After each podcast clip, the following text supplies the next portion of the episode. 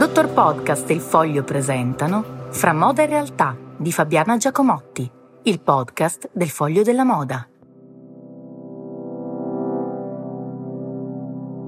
Quando una farfalla sbatte le ali su una borsa Louis Vuitton a San Francisco, gli acquirenti di Shanghai sentono il battito delle ali, anzi un bel venticello. Eh, vorrei parlare in questi giorni, in queste ore, in questi momenti di quello che sta succedendo sui mercati finanziari, anche con il crollo del Credit Suisse, ai noi molto molto atteso, e sulla nuova ondata eh, di shock che ha colpito le borse internazionali. Da quando mi occupo di moda, ma anche da prima in realtà, credo dagli anni in cui ero ancora inviato del mondo e uh, scrivevo di economia dei media, ho assistito almeno a tre gravi shock finanziari. 91, guerra del Golfo, eh, poi di nuovo attorno al 2001 e poi naturalmente la grande crisi del 2008 che è quella che fece più danni alla moda, eh, che tra l'altro pos- fece posticipare a Prada anche la quotazione di diversi anni, peraltro, e mandò a carte 48 diversi, molti progetti, moltissimi progetti di fusioni, di acquisizioni. Ecco, allora il, il, il dramma uh, delle banche stavolta è, è, iniziato con la Silicon Valley Bank all'inizio di questo mese si è diffuso appunto il Credit Suisse la scorsa settimana e ha sconvolto i mercati, eh, mm, molti timori per un ulteriore contagio. Allora, questo cosa c'entra con la moda e con il lusso? Si dice sempre che gli acquirenti del lusso non sono eh, dipendenti dalle oscillazioni dei mercati, fino a un certo punto. Magari una piccola fascia sì, però la fascia più grande, quella media, naturalmente è molto influenzata da questo ed è la fascia, per intenderci, che compra le borse di Vuitton col monogramma, non, non è il, il, cliente del lusso che compra questo genere di borse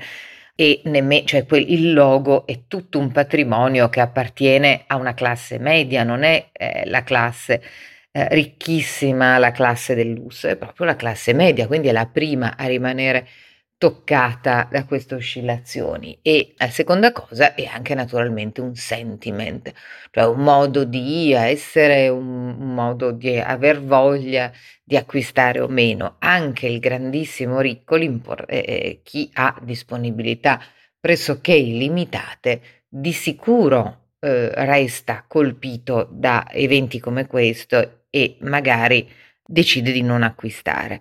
Poi Sebbene i mercati in Europa si siano subito stabilizzati dopo i primi ribassi di lunedì, le oscillazioni azionarie non sono davvero mai positive per questo mercato.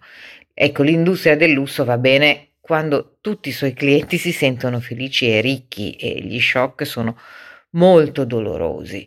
Appunto lo si è visto anche ehm, quando ci fu quel giro di vite in Cina sul conspicuous consumption, come avrebbe detto Thorstein Veblen, ma nel 2015 ci fu di nuovo un crollo. Le aziende come Burberry e Kering, che è la holding di Gucci, hanno già segnalato un rallentamento della domanda fra i clienti più giovani, in particolare negli Stati Uniti, mesi fa. Quindi adesso stanno andando al recupero con il cambio del direttore creativo per quanto riguarda Gucci. Insomma, ci sono molte cose che stanno cambiando.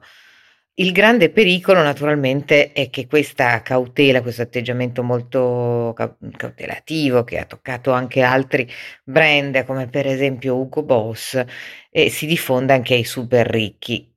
Mm, appunto, eh, come ci dicevamo, finora hanno vissuto in un mondo economico apparentemente diverso e non disturbato dall'inflazione dalla minaccia di una grave